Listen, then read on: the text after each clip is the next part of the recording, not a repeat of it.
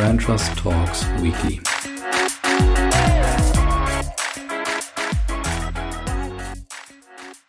So, liebe Freunde der gepflegten, des gepflegten Wochenrückblicks aus Markensicht oder der relevanten Tagesschau, wie mir ja schon zugeschrieben wurde. Willkommen zurück bei BrandTrust Talks Weekly. Ich habe wieder ein paar schöne Themen. Ich habe ja angesagt beim letzten Mal Purpose, das kriegt er diesmal auch. Es geht um Check vierundzwanzig, Black Friday. Äh, ich habe Gewinner, zwei Gewinner sogar diesmal, einen Verlierer und auch zwei Fundstücke dabei. Nee, doch nur ein Fundstück, aber das, dazu erzähle ich gleich noch ein bisschen was. Und ich habe eine neue Kategorie für euch gegründet und mit der starten wir jetzt auch. Die neue Kategorie hat auf LinkedIn sozusagen stattgefunden und zwar so eine Art Thema der Woche und auch so eine Diskussion oder auch Frage der Woche. Und letzte Woche habe ich ja über das Thema Audi gesprochen und über deren Koexistenz der des markenstrategischen Leitspruchs Future is an Attitude. Ich habe letzte Woche immer Future as an Attitude gesagt, aber ich meinte is, ist halt irgendwie auch schwer auszusprechen, habe ich festgestellt. Also Future is an Attitude und gleichzeitig eben die Koexistenz mit dem Claim-Vorsprung durch Technik. Und da habe ich so ein bisschen die Frage auf LinkedIn gestellt, ist das jetzt genialer Schachzug oder unnötiger Aktionismus? Und die ganzen Kommentatoren, vielen Dank übrigens dafür, waren sich auf jeden Fall einig und am Ende kann man es auf drei Stichwörter oder drei Thesen oder Erkenntnisse zusammenfassen. Und zwar erstens unnötiger Aktionismus, dass Audi jetzt auch noch diesen Leitspruch implementiert. Zweitens handwerklich ganz schwieriger Leitspruch, von schwer verständlich bis hin zu flach über Alibi und auch inhaltlich falsch, aber alles dabei, die das auch handwerklich kritisiert haben. Und drittens strategisch einfach nicht nachvollziehbar, weil der Claim der Marke eigentlich genug Spielraum und auch, ja, ich sag mal, Raum zur Entwicklung gegeben hätte, den sie hätten nutzen sollen, statt einfach so einen flachen Spruch ins Leben zu rufen, wo niemand so genau weiß, wofür er da ist. Es wird also auch nächste Woche wieder eine Diskussion der Woche und ein Thema der Woche sein. Was, das verrate ich noch nicht, da könnt ihr dann gespannt drauf sein. Jetzt geht's weiter mit den Themen. Und da starten wir jetzt mit dem Thema Purpose. Und ich glaube, euch geht es wahrscheinlich ganz genauso. Diskussionen zum Thema Purpose kann, glaube ich, niemand so mehr richtig hören. Ich verschone euch auch fast damit. Aber ich will euch von einem Artikel in der Werben und Verkaufen ähm, von der letzten Woche, glaube ich, ähm, berichten, wo die Strategin Nina Rieke dort einen ganz guten Überblick zum Thema Purpose gegeben hat auf einigen Seiten. Ist das Thema neu? Welche Arten gibt es eigentlich? Wer nutzt den Purpose? Und so weiter. Und sie brachte dort natürlich auch durchaus kritische Gedanken mit rein, unter anderem von Experten wie zum Beispiel Byron Sharp, also dem Marketing-Guru, der mit dem Buch How Brands Grow recht bekannt wurde und auch natürlich für seine sehr polarisierenden Gedanken. Und ähm, der auch weitere ähm, ja, sagen wir mal, Fürsprecher bekommen hat aus anderen Bereichen, die das Thema Purpose zum Beispiel eigentlich nur als Thema sehen, mit dem sich Marketeers besser fühlen, während sie ihre Produkte eben vermarkten und auch verkaufen. Und dass es eigentlich der Purpose null Komma null für den Konsumenten ähm, Wert hat. Das persönlich sehe ich jetzt nicht so ganz.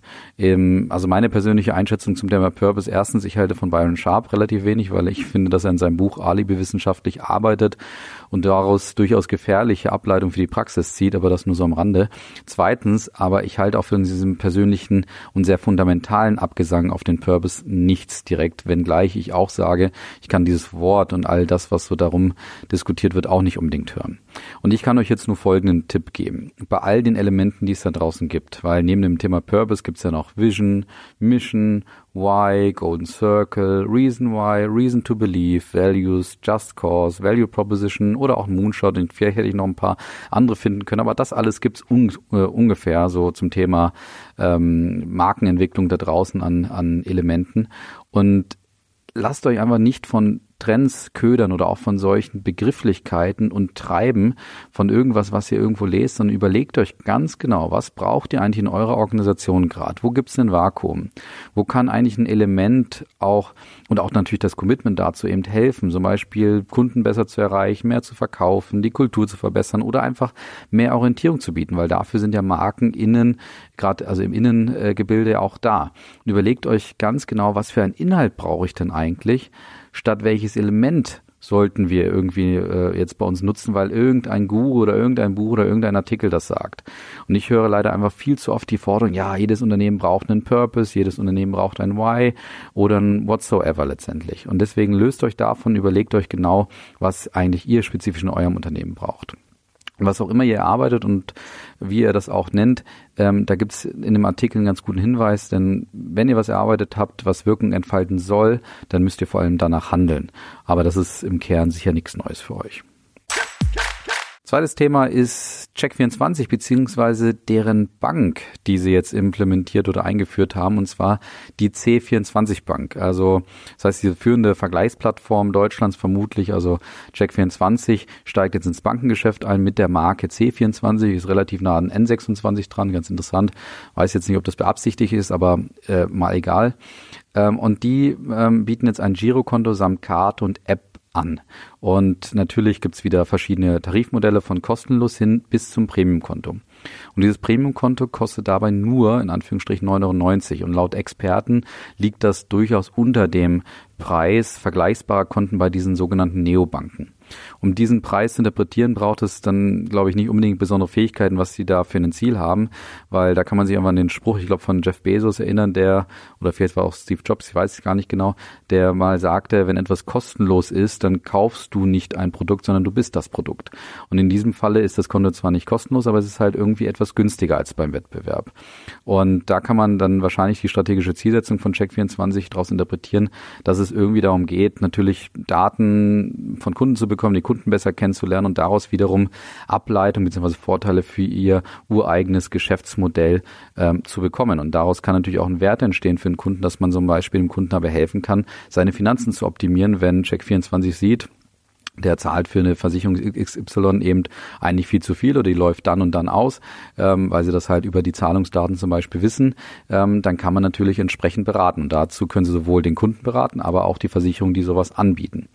Und sollte sich das dann tatsächlich zeigen, dass das so ein bisschen das Ziel ist, auch des billigen Einführungspreises, dann werden natürlich Verbraucherschützer und Datenschützer sich das genau anschauen, aber darum geht's mir jetzt gar nicht.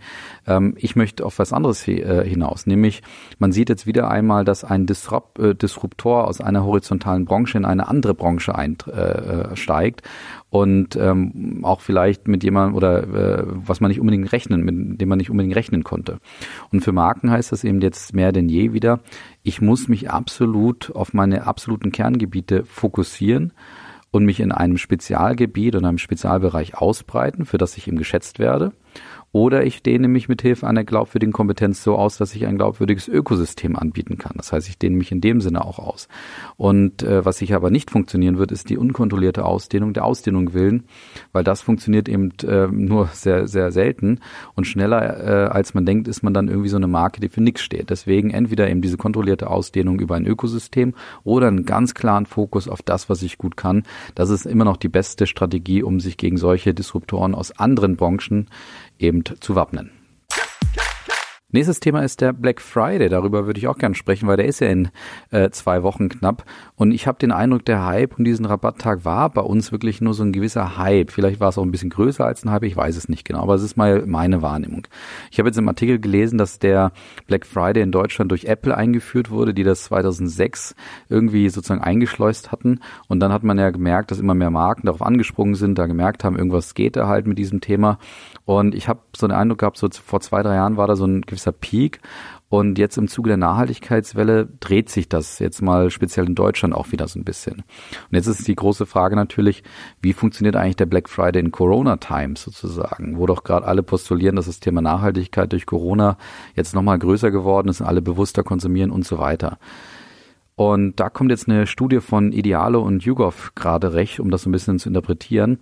Und die stellen nämlich dort fest, dass sechsundsechzig Prozent der Befragten, es wurden glaube ich knapp dreitausend Leute befragt, kaum oder wenig Budget einplanen für den Black Friday, Black Friday. Und einundsechzig Prozent von denen, ähm, weil sie vor allen Dingen diese, an diesen Themen, an diesem Thema Black Friday nicht mehr teilnehmen wollen, aus welchen Gründen auch immer. Natürlich gibt es in diesen Umfragen immer so einen hohen Bias aufgrund von sozialer Erwünschtheit. Das heißt, das heißt, wenn ich gefragt werde, sage ich natürlich immer erstmal, ja, ich fliege nie wieder für fünf Euro nach Mallorca. Und natürlich, wenn H und M mir einen krassen Rabatt anbietet, werde ich darauf nicht einsteigen. Ähm, ist immer ein bisschen schwierig, das sagst du eben in so einer Befragung sehr schnell. Trotzdem glaube ich aber, dass sich diese Marke Black Friday auch so in so einem, an so einem gewissen Scheideweg befindet.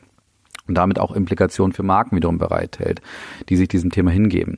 Denn es besteht jetzt, glaube ich, schon so eine gewisse Gefahr, dass man so eine negative Übertragung von den Werten vom Black Friday auf die eigene Marke bekommt, weil du dann schnell, sag ich mal, übertrieben gesagt als Umweltsünder oder als nicht nachhaltige Marke wirkst. Und deutlich wird es einerseits daran, dass das erste, das erste Marken natürlich ganz klar sagen, dass sie sich nicht beteiligen oder sogar Gegenaktionen starten. Letztes Jahr gab es zum Beispiel den White Monday, der sich für die Kreislaufwirtschaft einsetzte.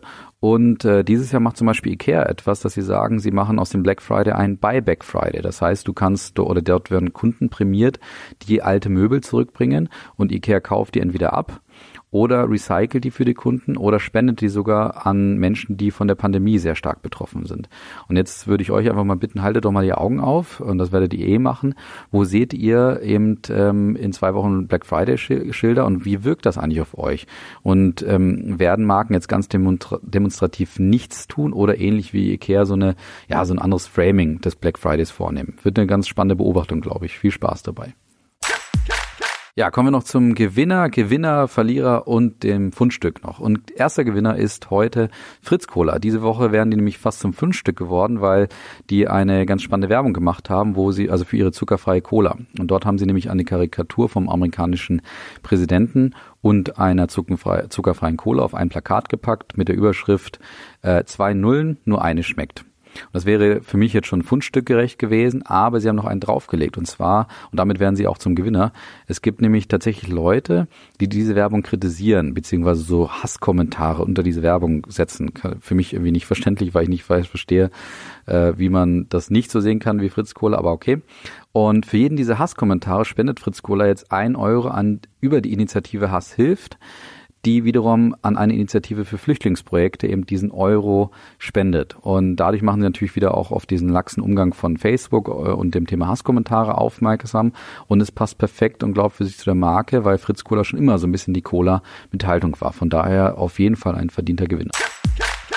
Zweiter Gewinner ist diese Woche natürlich Kaufland. Ich glaube, niemand hat es verpasst letzte Woche, die ja durchaus mit diesem lustigen Spot mit Wendler aufgewartet hatten und äh, seine Frau, die war ja auch dabei. Und die wurden gelobt für den Humor und die Selbstironie auch von Wendler. Und nur wenige Stunden später entpuppte sich ja dann dieser Musiker als Mitglied der Hildmann-Schule, die eben nicht mehr für veganen Lifestyle, sondern eben für Verschwörungstheorien steht. Und Kaufland reagierte einzig richtig und anders zum Beispiel als Marken wie Thalia vor ein paar Monaten und löschten trotz eben dieser kostspieligen Testimonial-Partnerschaft den Werbespot und jeglichen Content sofort ähm, und äh, positionierten sich auch äh, klar gegen den Wendler äh, mit dem Hashtag nicht egal, also mit einer Anspielung auf das Lied, perfekt gemanagt aus meiner Sicht. Verlierer diese Woche ist auch Kaufland und äh, nicht, weil sie hätten früher drauf kommen können, dass Wendler vielleicht unter Umständen eine sehr gewagte Wahl als Testimonial ist, also R T L hat da ja auch seine ganz eigenen Erfahrungen mitgemacht, sondern weil ich die Kampagnenlinie, also den Inhalt einfach schwierig finde, sich nämlich voll auf das Thema billig zu positionieren und ich das auch extrem gefährlich finde für Marken. Vielleicht bin ich ja auch schuld, weil ich ja irgendwie, und ich bin sicher, Kaufland hört hier ganz gerne auch zu bei unserem Weekly, ähm, weil ich dort ja immer wieder beschreibe, wie ihr gerade Discount und Supermärkte sich wirklich versuchen zu positionieren und jetzt zum Beispiel Aldi ja diesen Nachhaltigkeitsbestrebungen ähm, nachgeht und ähm, da ist es natürlich besser, seinen eigenen Weg zu gehen, als Aldi zu kopieren und Aldi und Lidl verlassen vielleicht auch so ein bisschen ihren ureigensten Positionierungsraum. Das heißt also, dort kann sich dann ein Wettbewerber wie zum Beispiel Kaufland auch reinsetzen. Die Frage ist nur, ob sie zu Ende gedacht haben, was es denn bedeutet, dieses Preisspiel zu ähm, beginnen, weil das Internet vergisst nicht so schnell und dann in zwei Jahren auf auf einmal auf Qualität, Frische und Wert zu setzen und zum Beispiel die eigenen, die haben sehr teure Eigenmarken auch, diese dann zu vermarkten, das ist dann durchaus ein großer Spagat, der nicht unbedingt funktioniert. Aber vielleicht hat der Wendler ihnen ja so ein bisschen ein Fundstück, äh, ein Fundstück, einen Dienst damit erwiesen und ähm, jetzt kann Kaufland nochmal in Ruhe arbeiten, wofür sie wirklich stehen und auch stehen wollen. Viel Spaß dabei. Und letztes Thema, ganz schnell noch das Fundstück der Woche und das ist die Enttabuisierung ähm, ja, von einem Thema und das ist ja auch so ein bisschen en vogue gerade, also das Enttabuisieren oder auch das Positionieren von bestimmten Branchen. Im Beyond Podcast vor einigen Tagen habe ich ja erst mit Emora zum Thema Bestattung gesprochen, die das Thema ja neu framen oder auch Amorelie, die das Thema Sextoys ganz anders besetzt haben und auf ein neues Level gesetzt haben und ich hatte beim ersten Weekly ja über The Female Company gesprochen, die ja auch mit dem Thema Periode Periode ähm, arbeiten. Und auch diesmal geht es um das Thema Periode, aber diesmal hat es ein australisches Unternehmen, hat äh, ja auf sich aufmerksam gemacht, ähm, die Periodenunterwäsche verkauft, nämlich Modibodi. Und ähm, die haben sich überlegt, doch endlich mal einen Werbespot zu zeigen, wo nicht diese blaue Ersatzflüssigkeit ähm, gezeigt wird, die, glaube ich, jeder kennt, sondern einfach mit roter Farbe. Ich weiß nicht, ob es wirklich Blut ist, aber ich gehe davon aus, dass es Farbe ist. Und dass sie damit arbeiten und dadurch mal ein realeres Bild ja der der Frauen ähm, während des Zyklus gezeigt wird. Und der Spot wurde zuerst von Facebook gelöscht, dann aber wieder zugelassen. Und ja, weil es natürlich irgendwo um eine gute Sache geht. Und in dem Sinne, glaube ich, ein ganz ähm, äh, ja gutes Fundstück für diese Woche. Der Link zum YouTube-Link ähm, äh, ist ähm, in den Shownotes angegeben. Müsst ihr euch aber selber überlegen, ob ihr den Spot dann wirklich gucken wollt oder nicht. Ich finde aber schon, dass es ein Fundstück ist, dass man sich mal zu Gemüte äh, führen kann. In dem Sinne wünsche ich euch wieder ein schönes Wochenende und eine gute Woche. Ähm, freut euch auf die äh, Frage oder die Diskussion der Woche und dann hoffe ich, dass ihr nächste Woche wieder einschaltet. Bis dann, macht's gut. Ciao.